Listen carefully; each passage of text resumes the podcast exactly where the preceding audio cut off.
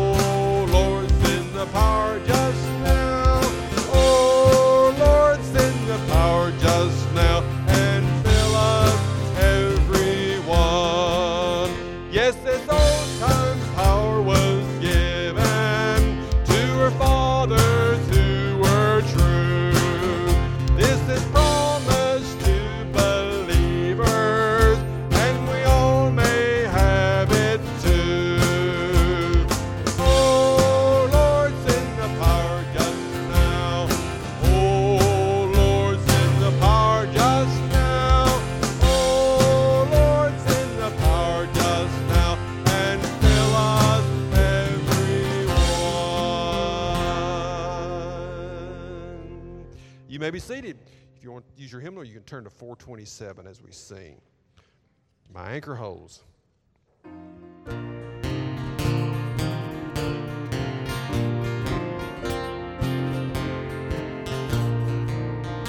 Though the angry surges roll.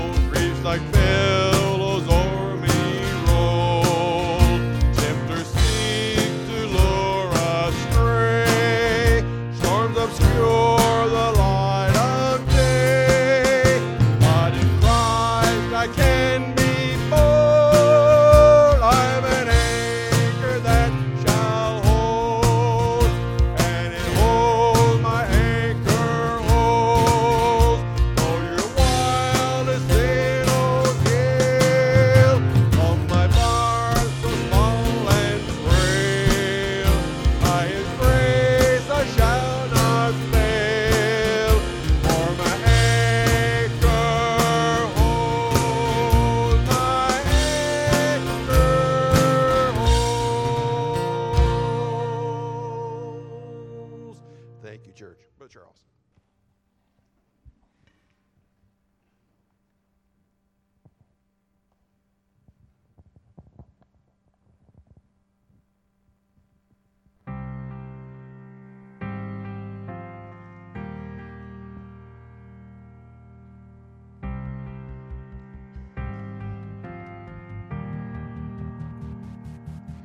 stay